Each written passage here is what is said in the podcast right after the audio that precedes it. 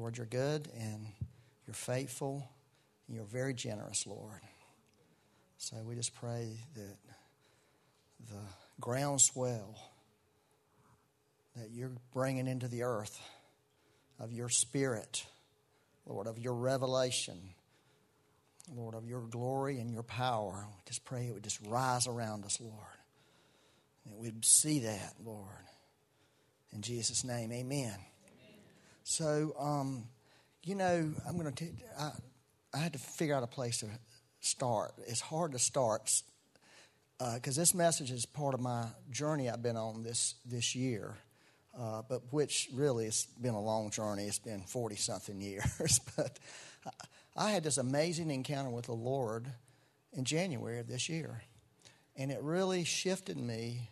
Uh, and that's what it takes to shift us, right? We can't shift ourselves. We need God to encounter us in a way that shifts us. And the Lord um, just really got me away from uh, what the the Message Bible calls a grave tending life. That's what uh, eight, uh, Romans eight fifteen. Read that in the in the message. Uh, it, it calls this resurrection life is not a grave tending life, and but you know because of things that had happened in my life, I felt like I got stuck somewhere, and I wasn't really fully living. There was parts of my heart felt like it had gone to sleep. At one point, I said I thought were, it was dead, but it was really just asleep you know, Jesus said uh, about that little girl, she's not dead. you know, everybody laughed at and he said she's just sleeping. So that's sort of there was a part of my heart like that, not fully, but there was a part. And but the Lord brought me out of that, and it was just amazing. And, and He invited me. So this is an invitation for people. Okay, He invited me on this new adventure with Him, and and so I began to go on this new adventure with the Lord not knowing what this adventure looked like or anything. Uh, just knowing, and I told the Lord, listen, I'm not in, interested in, my, in any adventure except your adventure. I have no space in, or bandwidth, is what you call it now. I have no bandwidth for my own adventure because I know where that goes, right? You do too. it doesn't go in a good place. If you're on your own adventure today, it's not going to end well for you. So are y'all good? Thank you, Lord. Uh, so the Lord began to do that in my life, and it was just uh, was not amazing in the moment. Okay, let me just say it was not amazing in the moment, but in retrospect, it has been a very amazing because God has been taking me somewhere. And one of the things that the Lord brought me to is put that thing up there, uh, Oliver. Thank you for doing that. He brought me to this place where I was seeing a sign like that. Okay? You know, that's just a funky sign with all these arrows going in different places.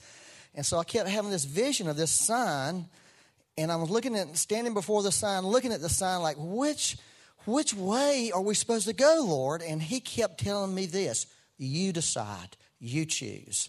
And I kept telling him, No, I'm not choosing, Lord. You're going to have to choose this because I don't trust my choosing sometimes. And this went on for literally a few months. It was just a reoccurring thing. And I was very uncomfortable. And I kept seeing this. I was not comfortable deciding which direction I was going to go. I hope you get that same divine un- discomfort in you sometimes. Looking for the heart, but it was like he kept saying, No, you pick no matter which direction you go, it is going to be good because we're going together. We're going together. And I'm giving you the opportunity to choose. Well, I didn't choose. I said, No, no, Lord, no, I can't choose. I can't do it. I can't make myself. I'm too scared to because I'm scared I'm going to do something badly, choose badly. But even though He was telling me to choose. And then I, I started having this other thing. I had this the Lord speak to me in this amazing way. I mean, I was shocked at how he started speaking to me. This was back in the summer, and it's just over. If I, I can't, I don't have time to tell you the detail. I'm just giving you the high points, trying to get you into my story. Uh, and he started talking to me about uh, two things inheritance, spiritual inheritance, and natural inheritance. That it was time for the people of God to really begin to enter into their inheritance. And I'm thinking, I'm not seeing no inheritance on that sign. You know, I mean, where does that lead? And so th- that was just amazing to me. But then he got quiet, you know, like God does, right? God gets quiet on you. He's really saying a lot, but he's just letting you process. And then he uh, asked me a question. He went from showing me a sign, you can put that down, uh, you can close that if you want to. He went from giving me something visual to giving me a question. And this was the question What do you really want? What do you really want? And, uh, like, what do I really want? Uh, I started thinking, you know, there's lots of things I want right? There's lots of things we really desire to have in our life. There's lots of things we want God to do and we want God to, to do for us. But I realized, like, Lord, I don't know what I really want. I don't really know what I, there's a lot of things I want. And he said this to me. This was after uh, several, well, probably two or three weeks at least, this question and me trying to process, like, what do I really want? And I came up with some things I want. Okay, I really did. I have a few things like, I want this, Lord. I, I mean, this ain't ultimately what I want, but I do want this. You should do that. You should let you should ask yourself that question, what do I really want? It's a dangerous question. It really is. It's a very dangerous question. And you really should not try to answer that question. You should try to answer it with the Lord. Don't try to answer that question apart from the Lord because you come up, you might not come up with the right answer. It may not be what you think you want. And as you know, there's an old saying: "Be careful what you ask for, because you may get it." And sometimes you get what you ask for, and you realize that is not what I wanted.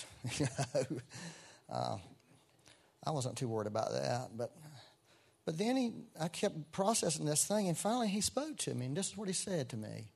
He, he gave me an, he said this: pray. That's what he said to me: pray. And I'm thinking, well, Lord, I pray all the time. What are you talking about praying? I've been praying, Lord. This, is, this whole journey has been a journey of talking to you in prayer. You know, we all probably really pray all the time. What do you think you do or not? You're, you know.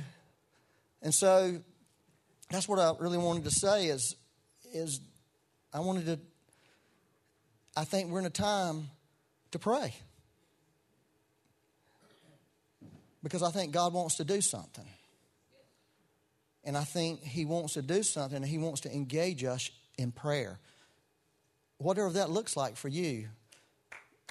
You know, the last few years of my life, I've had a, a, a shift in the way I prayed uh, because I was learning how to pray as a friend. You know, fr- I no longer call you servants, but I call you friends.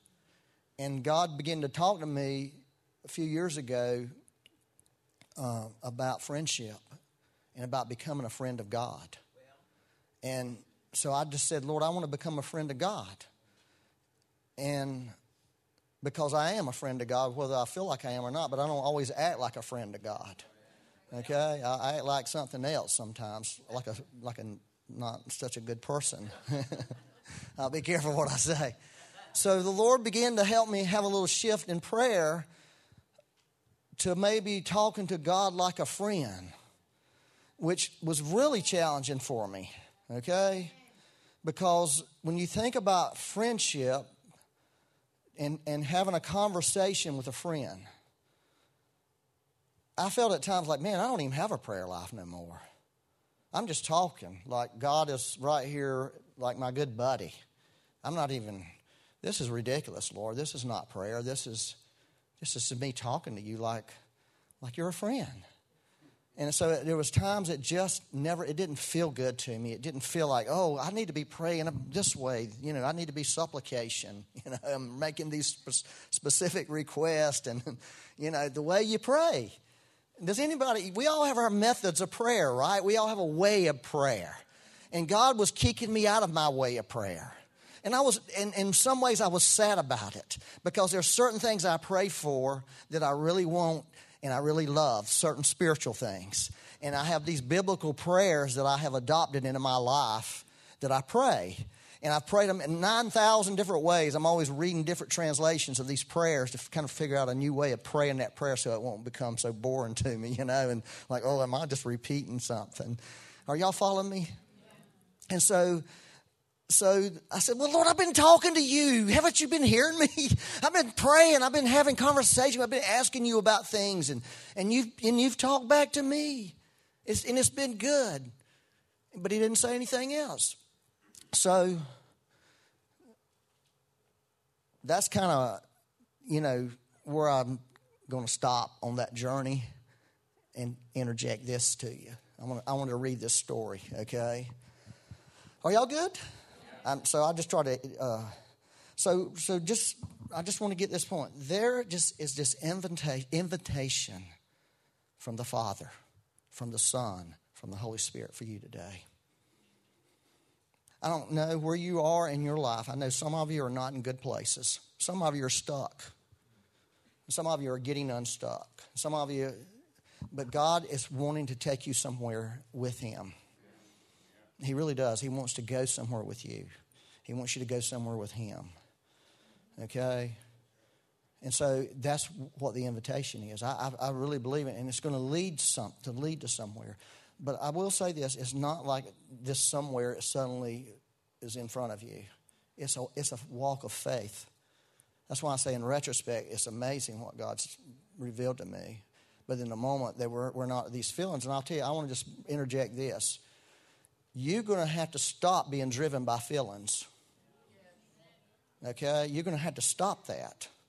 Charismatic and Pentecostal people are the worst people in the world by feelings. And I love feelings. I'm, I'm big on feelings. But I'll tell you what, faith comes first. Feelings, feelings walk behind faith. Feelings are to serve faith. Faith doesn't serve feelings. So if your Christian life is based on what you feel, you are you're going you're on the wrong path. Jesus is not on the path of feeling. He's on the path of faith because it says we walk by faith. And so I want to encourage you to tap into I want you to I want to encourage you to tap into something inside of you where you begin to engage God in here and quit trying to engage him out here first. You can engage him out here, but you got to engage him in here first. And once you learn how to engage him in here, you can begin to see him out here. And that's really the truth. And a lot of people don't make that transition. Oh, another thing is what Luis was talking about. I wanted to say this. I actually had a word for somebody. I don't know who it is. It's about relationships. Well, okay, Mariah said he'd take it. That is a dangerous, dangerous thing that Ryan just did. Because this is what the Lord was telling me. He was telling me, you cannot have broken relationships in your life and expect His favor and blessings to continue flow on you. No matter what you're doing, God will always resist that. God will always resist that. Yeah.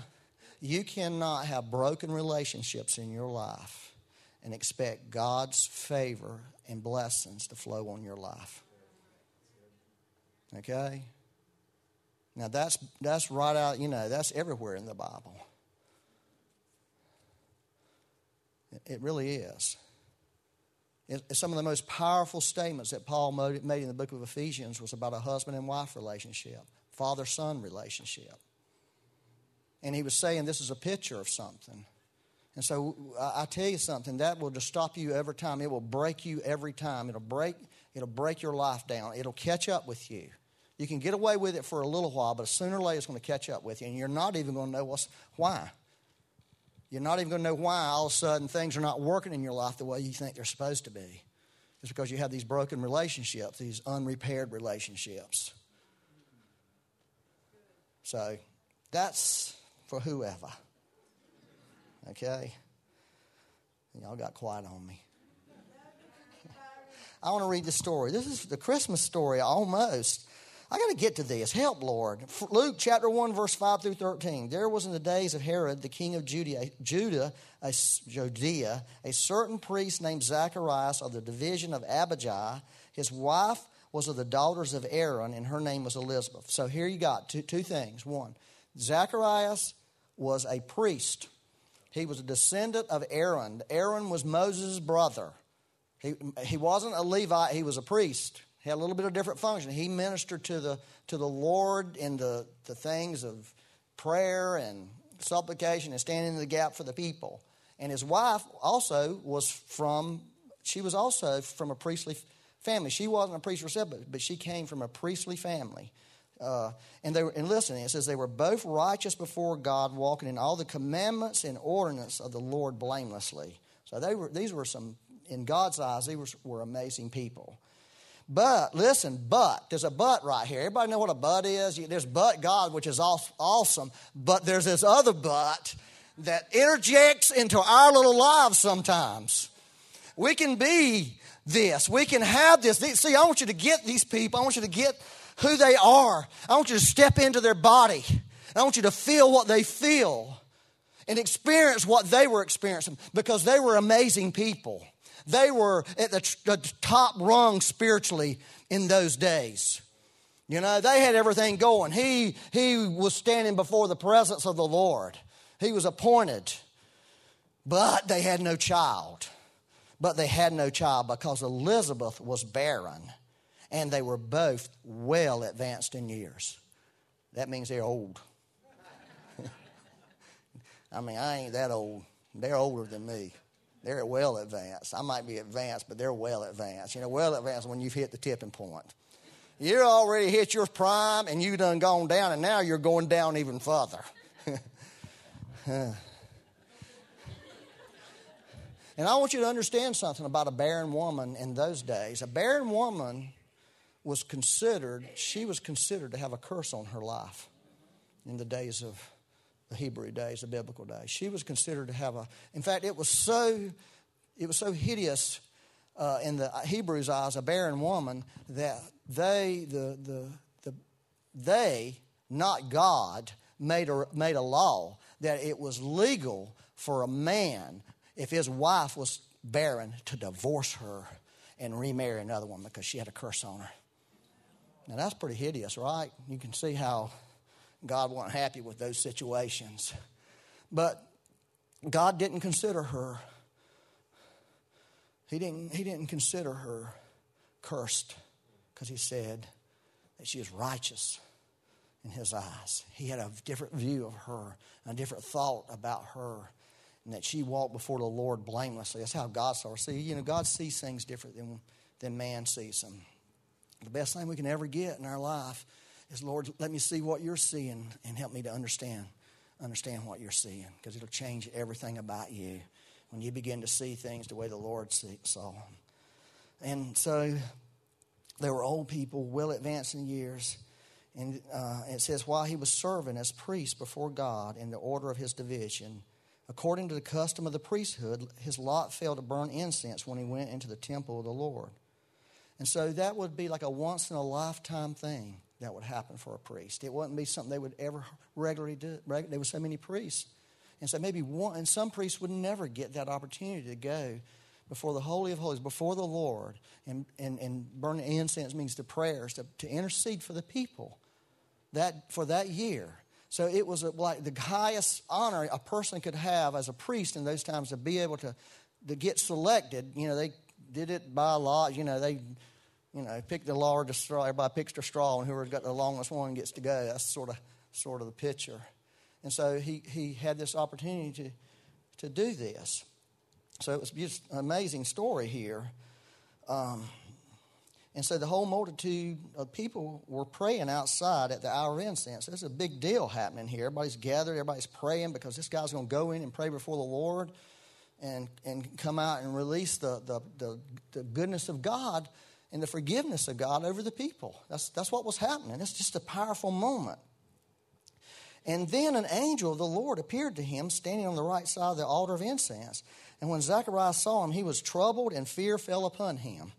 That's a really bad translation. He was troubled and fear. No, it means he almost peed in his pants. Possibly did pee in his pants. Because when he saw that angel, all the air in him went out. All the color in his face fell down to the floor. His heart was beating in his mouth. Have you ever had your heart beating in your mouth? It is a bad day when you're that scared. When you see something supernatural, that's what happens many times. Your heart suddenly, I don't want to see this. I want out of here. You know, that's why many times in the Bible says, you know, when they people encounter these angels, they say, don't be scared. Okay? Well, that ain't going to help nobody. Like, dude, what do you mean don't be scared? I'm scared to death, I'm dying. I think when they say that, there's a grace released to take that fear off of them where they can stand before this, this heavenly being. And this is not just any angel. This is not like Joe Blow guardian angel, if there's such a thing, right? Oh, Tim's guardian angel showed up. No, uh-uh. this dude here, he's top of the rung. Uh, he was one of the archangels. Like these are the top angels there is. They don't. It doesn't get any better than this. And um, and Zacharias saw him. He was troubled fear. And but the angel said to him, "Do not be afraid, Zacharias. Listen, listen this." After he got rid of the "Do not be afraid," "This is. I want you to get this. I want you to hear what he's saying to him, because, and I want you to put it in this context.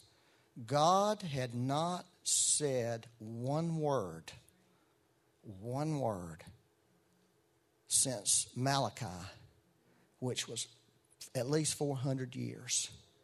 400 years, God did not see, say anything that he felt was worth anybody writing down or anybody knowing about.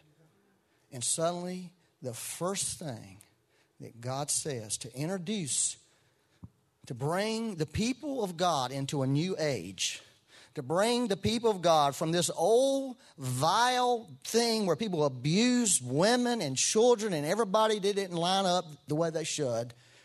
He said this one little word, little phrase. This is powerful, man. Do not be afraid, Zacharias. Listen, for your prayer is heard. Now, I want you to get that. Let that sink in a minute. 400 years what's the first thing that God wants to say? He wants communicated in the New Testament. Your prayer is heard. Isn't that amazing? I mean, doesn't that say something? Isn't that like when you think about, oh, yeah, that's what the new covenant's all about. It's God hearing us. It's God hearing us. It's God hearing our prayers. And just and then it says, I love that. I think that's beautiful. You should think it's beautiful too. But the angel said to him, Do not be afraid, blah, blah, blah. Your wife and your wife Elizabeth will bear you a son, and you shall call his name John. So, now, think about the prayer. Your prayer is heard. Think about these well advanced in years people. Okay? Here, imagine this. They get married, they're 20 years old. Let's just pretend. They were probably younger, actually. She was probably, you know, some people say Mary was probably, Mary, the mother of Jesus, maybe 13 or 14 years old. I mean, that's the way it worked then. I married a pretty young woman. She don't tell people that, but she wasn't 20, and she wasn't 19. and the day we got married, she wasn't 18. So people don't do that no more. Uh, but I did. I'm glad I did. I have no regrets. She married me. I was five years older than her, but I was way younger and, and maturity than her. It was bad. I was like a child still. Still am, Lord help. So think about this young couple. They get married. They both have this amazing uh, honor to be to serve. He has the honor to serve as a priest. She has the honor of being part of the priestly lineage. I mean, you're like the cream of the crop in Israel. And so you get married and you got these dreams like every other young couple has. You have a dream in your life. Oh, we're gonna we're gonna have a beautiful family. God's gonna give us a, some beautiful children. They will be in the priesthood. The sons will be priests one day. It's just we got this amazing thing that's happening in our life. And so, you know, they, they get married for a while. They're like, we're ready to have children. And you know, just like anybody does, just like we all do, just like every couple does. And so time starts marching on, and their friends around them start having babies. And so you go to the baby shower, and you go and you try to smile through the baby shower. You know what I'm talking about? But there's this thing in you like, well, where's my baby? Where, where, Lord, where's my baby? She's getting her baby. Now she's getting her babies. And so every year rolls by, no baby, no baby, no baby, no baby, no baby. And I can tell you one thing from experience about women who are barren. Because I had a daughter that was barren for several years. And this is, this is the way it, it, it was with her. Thank God she's not. She had two children. And it's amazing. In fact, that's really like Becky. I'm going to go preach at her. Really, I'm going to see my grandson. but there came a point, I, I figured out pretty quick there was no reasoning with her. Like, there was no counsel that I could give her. That none of that helped her. There was no, really, there was no prayer I could give her. She literally had Bob Jones. We took her back in a room back there, and he prayed for her. He had Bonnie put her hand on her right body right there, and he put his hand on it and said, Oh, I see a tube in you that's stopped up. Oh, praise God. That's what's wrong with her. She goes to the daughter, You have a tube that's stopped up. We need to fix that. No, baby. She had Bobby Conner. I'm, I'm just telling you, these were like the most famous prophets in our land, sitting in a meeting in Point Center and said, You're going to have, you're going to have a family. God's heard your prayers. No, baby. Jerry, uh, Jerry Ball, I remember him one time. He knew nothing about what was going on with Grace. She comes walking into church and sits down. And he was looking at her. And after church, he walks up to her and he, he looks at her. And he said, The thing you desire, God's going to give it to you. The thing you desire. So, Grace, aren't you happy? No. I appreciate the Lord giving me those words, but I don't want, I don't want a word. I want a baby. I want a baby. I don't need any more words. I don't need any more prayers. I just want a baby. And that's, that's what barrenness does. It, you, you, come to a place, you don't need any more, like, do, what do I have to do, Lord? What, what other hoop do I have to jump through to get my answer to my prayer? Now, that really happens with a lot of people. Some people, it happens trying to choose a spouse. What hoop do I have to jump through to get the job? What do I have to do next? I've done everything everybody's told me. I can imagine she went through this. And I can imagine by the time old Gabriel shows up and says, Your prayer is answered, I can imagine Zacharias at first, before he said she's going to have a son, thinking, What prayer? We quit praying that prayer 40 years ago. Gabriel, don't you understand? People this age don't have babies, they can't. All of that's over with. And got him in trouble. right? For thinking that way, talking that way, but you can understand why he thought that. And so I think, you know, it's a prayer, and here's what I'm trying to want you to hear. There's prayers that we've prayed that some of us have forgotten. There's, there's, we have, every one of us in this room have abandoned prayers in our life. We've just abandoned them. Why did we abandon them? Because God didn't answer them. He didn't answer our prayers. Does anybody know what I'm talking about? I'm not the only person in the room that don't have. I got. We all. I think we all have prayers in our life that we just God didn't answer them, and we just moved on with life. These people were beautiful because they moved on in a glorious fashion. They, the Lord said they're blameless. They're righteous. In other words, they didn't become like some people become. Some people become bitter about their prayers that are not answered. You know what I'm talking about?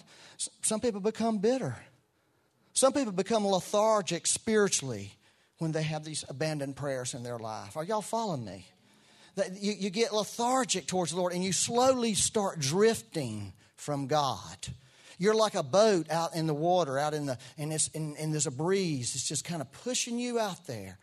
And the shore is the Lord. And one day you look and there's this boat way out there. How'd you get out there? They didn't get out there on purpose. They didn't move away from God on purpose. They moved away from God because they have this disappointment they're carrying in their heart. They, they're carrying this brokenness in their life because God didn't answer the prayer. God didn't do what I thought He was going to do, what I believed for Him to do. Am I talking to anybody? I hope I am. Because I think there's people who, who have just gotten tied up over this. Jesus. Uh, knew about this situation, of course. Let me read this uh, Mark 11 20, uh, 24. This is a amazing verse that people quote, and it's just awesome. Therefore, I say to you, whatever things you ask when you pray, believe that you receive them and you will have them. Whatever. That word, whatever, is a challenging word, right? Because you can say that Jesus said that, whatever you ask. But you can say to Jesus, like, wait a minute, Jesus, what about this? This is a whatever, isn't it? And you didn't answer that prayer. Are y'all following me? I, I mean, come on, let's get real here. I've said to the Lord, wait a minute, that don't work, Lord. That, that don't work. There's something not working, Lord. Well, we could sit there in meetings all day and tell people that. Whatever you ask, you'll have it. That's what Jesus said. But I have some whatevers, and I didn't get them. And they broke my heart because they didn't happen. Hmm. And so, what you see happening with some people, though, some people get bitter, some people get lonely, uh, pull away. Some people, oh, I need to, I need to try harder. You know what I'm talking about? I need to pray harder. I, I even need to fast. If I can just fast and pray harder, God is going to do something. So you get caught up in this cycle. Heart, try harder and harder and harder to get God to do what God does. And years roll by, and your knees, which represents prayer, and your heart, the distance between them gets bigger and bigger and bigger. You know what I'm talking about? You start losing that thing in you that says, Get on my knees and pray for God to do this. Just like they did. It got longer, for their heart got further and further away from their knees. You know what I'm talking about? And you start letting that stuff go little by little, little by little. But deep down in your heart, if you could get down there where it really counts at, there's a broken heart. There's just a broken heart in there because we didn't have the baby. We never had a baby. We don't even have grandbabies. Now our friends are having grandchildren. And we got to go home. We got to go and smile with them and go home and weep on our pillows. Does anybody know what I'm talking about? You go smile, you go be happy for other people best you can, and you go home and cry. A lot of people do that. Are y'all following me? Well, Jesus knew about it. I wanted to give you this uh, Luke 18 1. Woo, I got to hurry up. Mercy, Lord. Then he spoke a parable to them. This is the parable, what they call the parable of the unjust judge, that men always ought to pray and not lose heart. Jesus, I'm going to tell you, Jesus knew that prayer is, is something that is going to be contentious for us.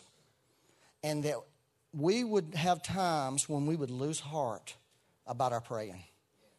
He knew that, so he warned us.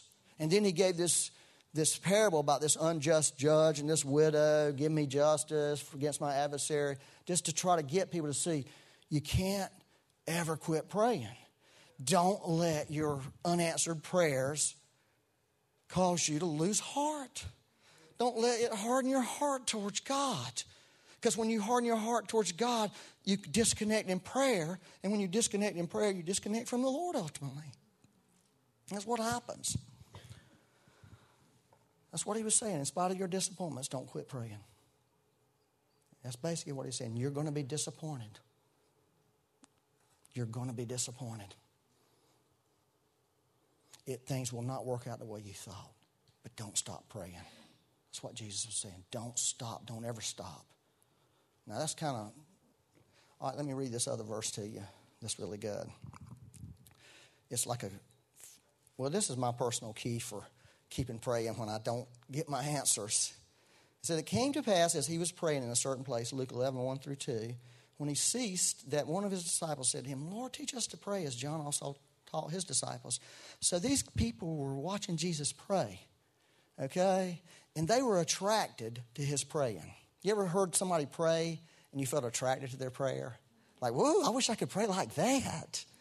I mean, that prayer has some juice on it that, that prayer, they were talking to God, and God was hearing them, and God was talking back to them. I want to pray that way. Can I pray the way you pray? That's bad. Show us how to do what you're doing, Jesus, because we need to know how to do this. Because we learned a way of praying that doesn't work. It just doesn't work, but we want to pray like you pray because what you pray works. And so he gave us this famous prayer that everybody knows in this room probably every kid in this church could quote this prayer to us. Called the Lord's Prayer. That's what we call it. It's actually the disciples' prayer, and it's a beautiful prayer. But the first thing, I just wanted to say this, I'm not going to give you a teaching on the Lord's Prayer, was this. He said to them, When you pray, say, Our Father in heaven. Our Father in heaven. And so think about it. That, that was what he was telling us about prayer. Uh, there's lots of things about prayer. This is the one thing, though, is God created the universe. He put the planets in place. He holds them in place. You know, but He wants us to know that we're His children. And He wants us to never forget that. And if you can always keep that in your heart, it's, it's what Louise was talking about earlier. it's this sonship thing. That if we can begin to learn how to be sons and daughters, and that we can learn how to experience that, we can talk to God as a father.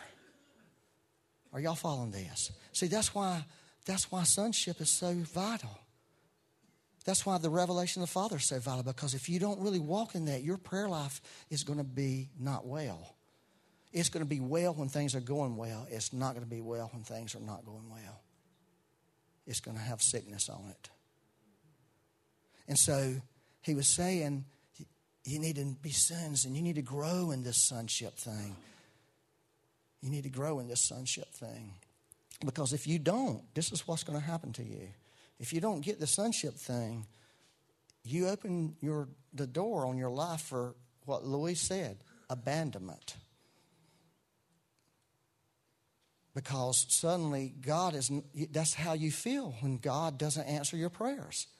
Is you feel abandoned by God. You, there's this abandonment spirit that's in the world that, uh, that works on all of us. And so when things are not working and God is not showing up and God's not doing, the door for abandonment is all over you. The spirit of abandonment is going after you and talking to you and influencing you. He, he really is. Are y'all following this?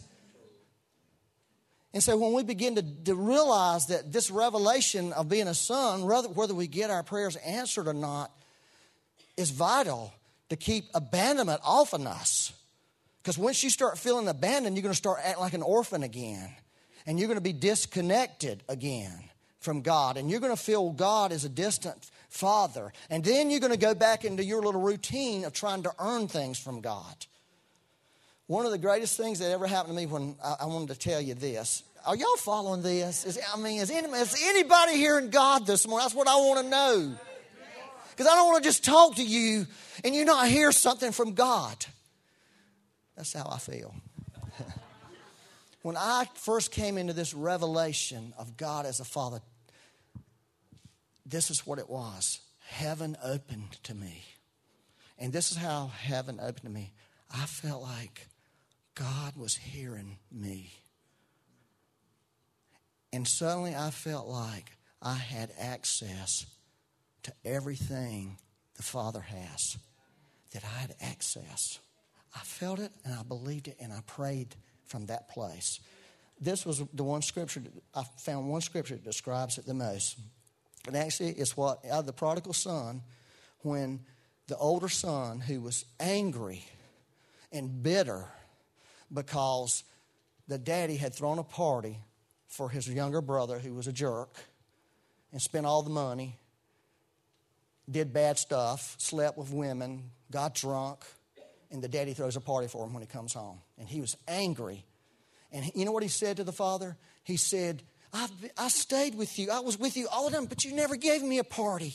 You never did this for me. You never did anything for me, and I slaved for you. He literally said, I slaved for you.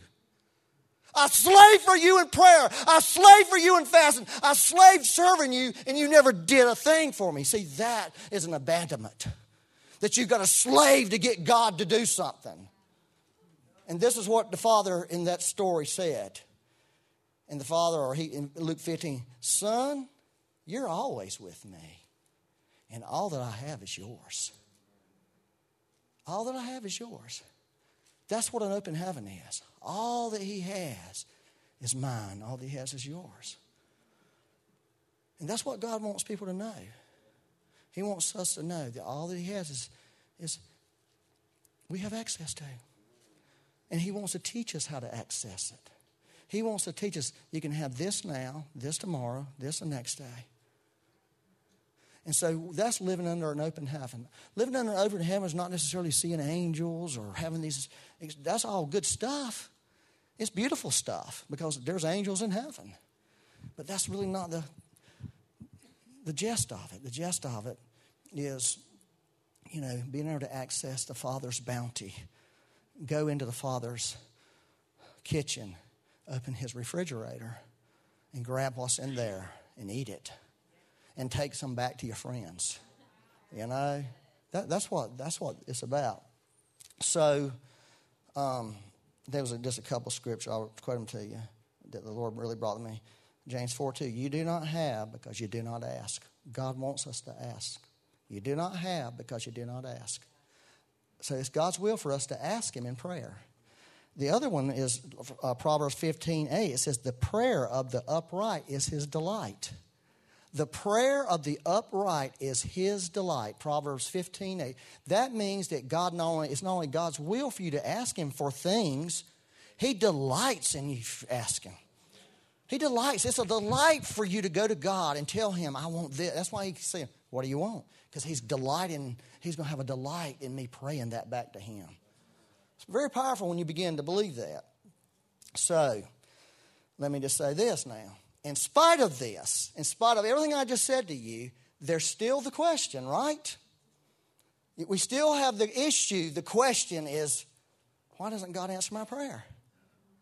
In spite of having a revelation that you have access to everything spiritual that God has, yet you have unanswered prayer in your life, right? So that's the ultimate question. That had to be the question of Zacharias and Elizabeth. We've done everything, Lord. We've believed you. We've trusted you. We've walked before you with the integrity of our hearts. Yet we never had a baby.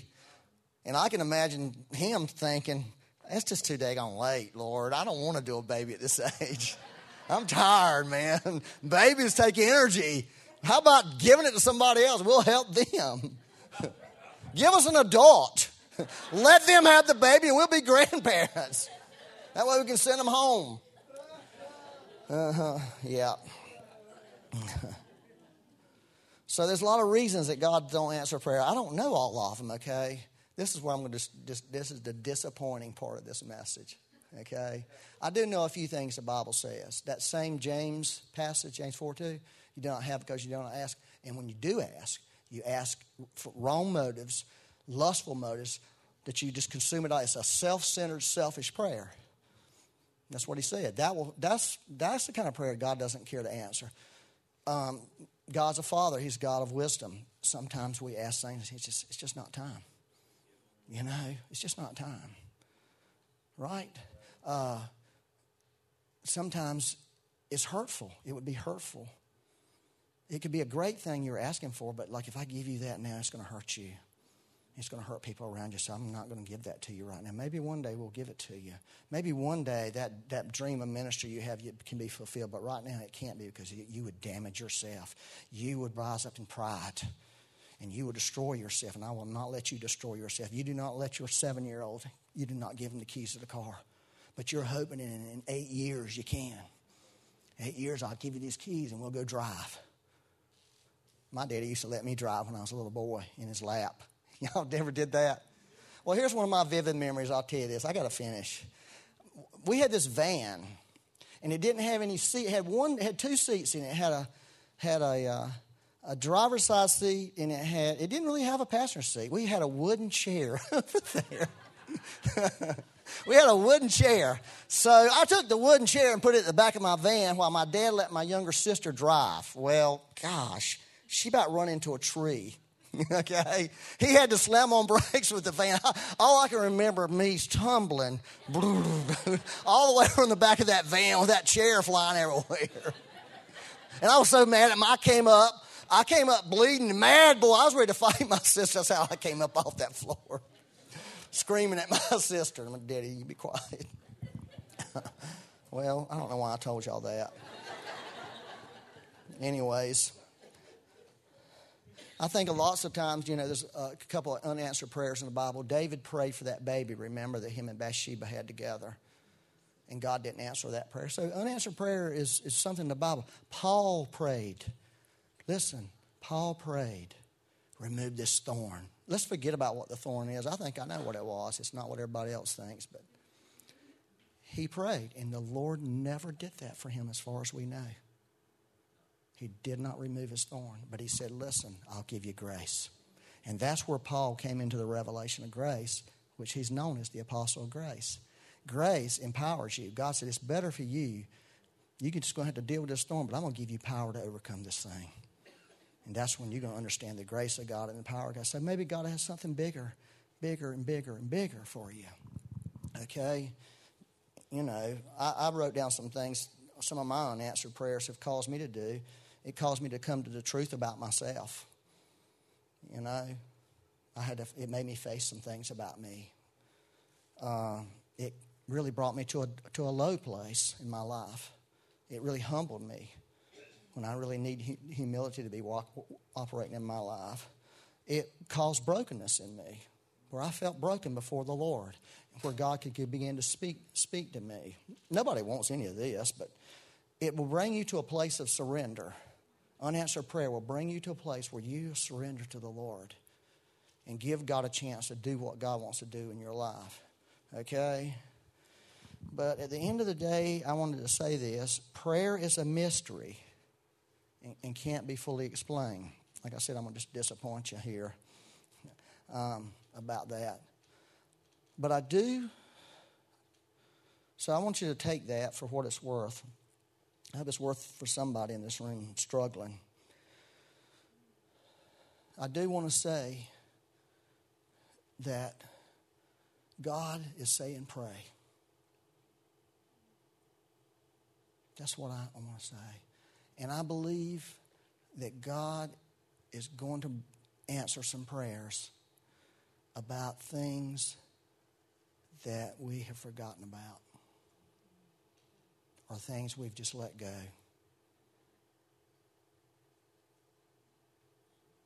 That's what I feel like God was is telling me in my own personal life.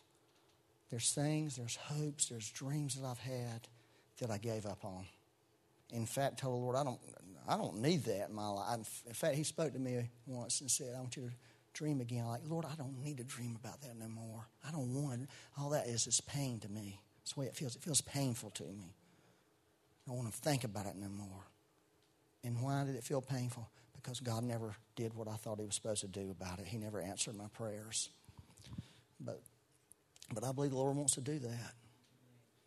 And I believe He's asking the question that, with that, like, what do you really want? What do you really want? What do you really want in your personal life? What do you really want in your home? What do you really want about your children, your family? What do you really want? What do you really want about your ministry?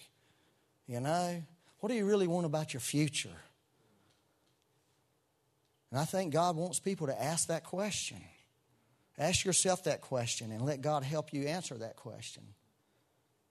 And when you begin to feel like you have permission from the Lord, when you come up with some things, because I had two or three things, I feel like God, these are not like the ultimate things for me but they are important things for me. Okay? And I feel like the Lord said, You can pray that. Pray for that. Like there's this permission from heaven to pray on certain things. But there's some things that are really going to determine what your future looks like. That's where God ultimately wants to get to with you is that thing. And find out what that is.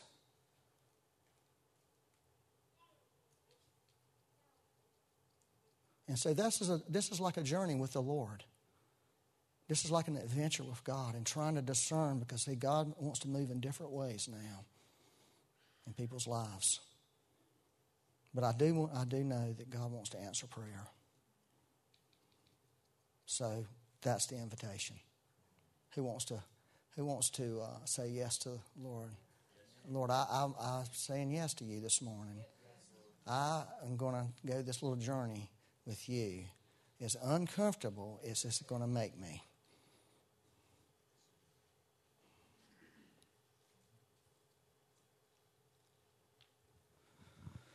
Ooh, Lord. Thank you, Lord. Hey, that was a great message that Randall gave last week, wasn't it? You might want to go back and listen to it again. that was a really great word he, uh, he gave me the job. If, if you heard that word he gave me at the end. Actually, uh, I've had that word before. Uh, the first person who gave it was this guy from South Africa who came here with Bobby Conner. He was a prophet guy, and he gave it to me privately. And you know what I told the Lord when He gave me that? Like, I don't want to do that, Lord. like, is that what you want from me, Lord? I don't want to do that. I have no. I don't want to get involved in that. Uh, please don't let me get involved in that. That's not who I am, Lord. I was telling the Lord that. Uh, sometimes the Lord might be inviting you into something that you necessarily wouldn't choose for yourself. Okay? You need to be open when God. Later, I went back and said, okay, if that's really what you want me to do, I'll do it but I, you need to make sure I know it. And when he gave it to me, I'm like, I guess that's what I'm going to do now.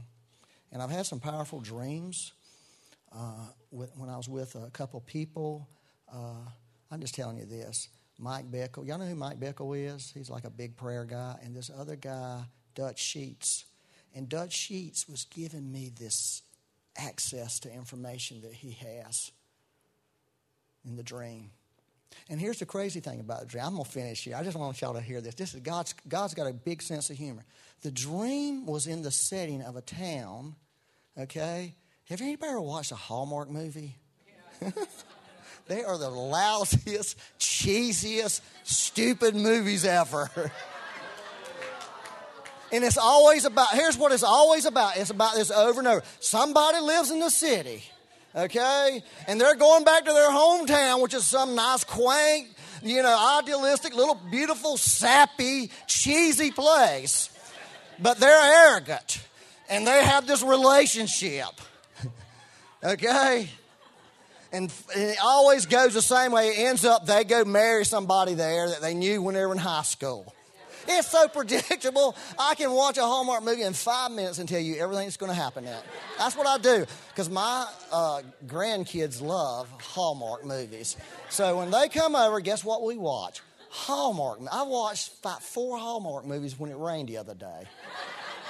Because I wanted to be with my grandkids, and they were, we're watching Hallmark, Papa. Come on in and be with us. So, but that dream was in a Hallmark place which to me, the good thing about Hallmark is this all's well ends well. It all ends good. It, everybody, the guy gets the girl, the girl gets the guy, they get a bunch of money, whatever it is that they're, you know, the, their ending is beautiful, you know. And I feel like when God begins to speak to you about something that maybe you don't really want to do or care to do, that is the thing that will get you to that nice Hallmark ending. it may be sappy. All right. Why don't you stand up? Marlon, why don't you come up and just get me out of this big mess I've It's impossible to bail you out of that one. Whew. Laughter is good. Amen. All right. I really don't have a whole lot to say.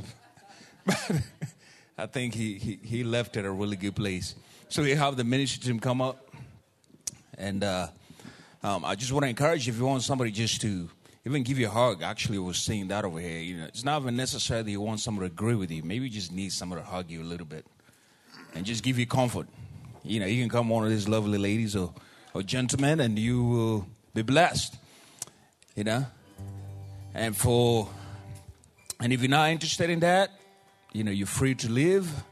You know, but I pray that the Lord will bless you, will give you plenty of grace this week, and that His lovely face will actually shine on you. Amen. You know, so enjoy your Sunday and the fall weather. It's raining outside, just to let you know. So bless you guys.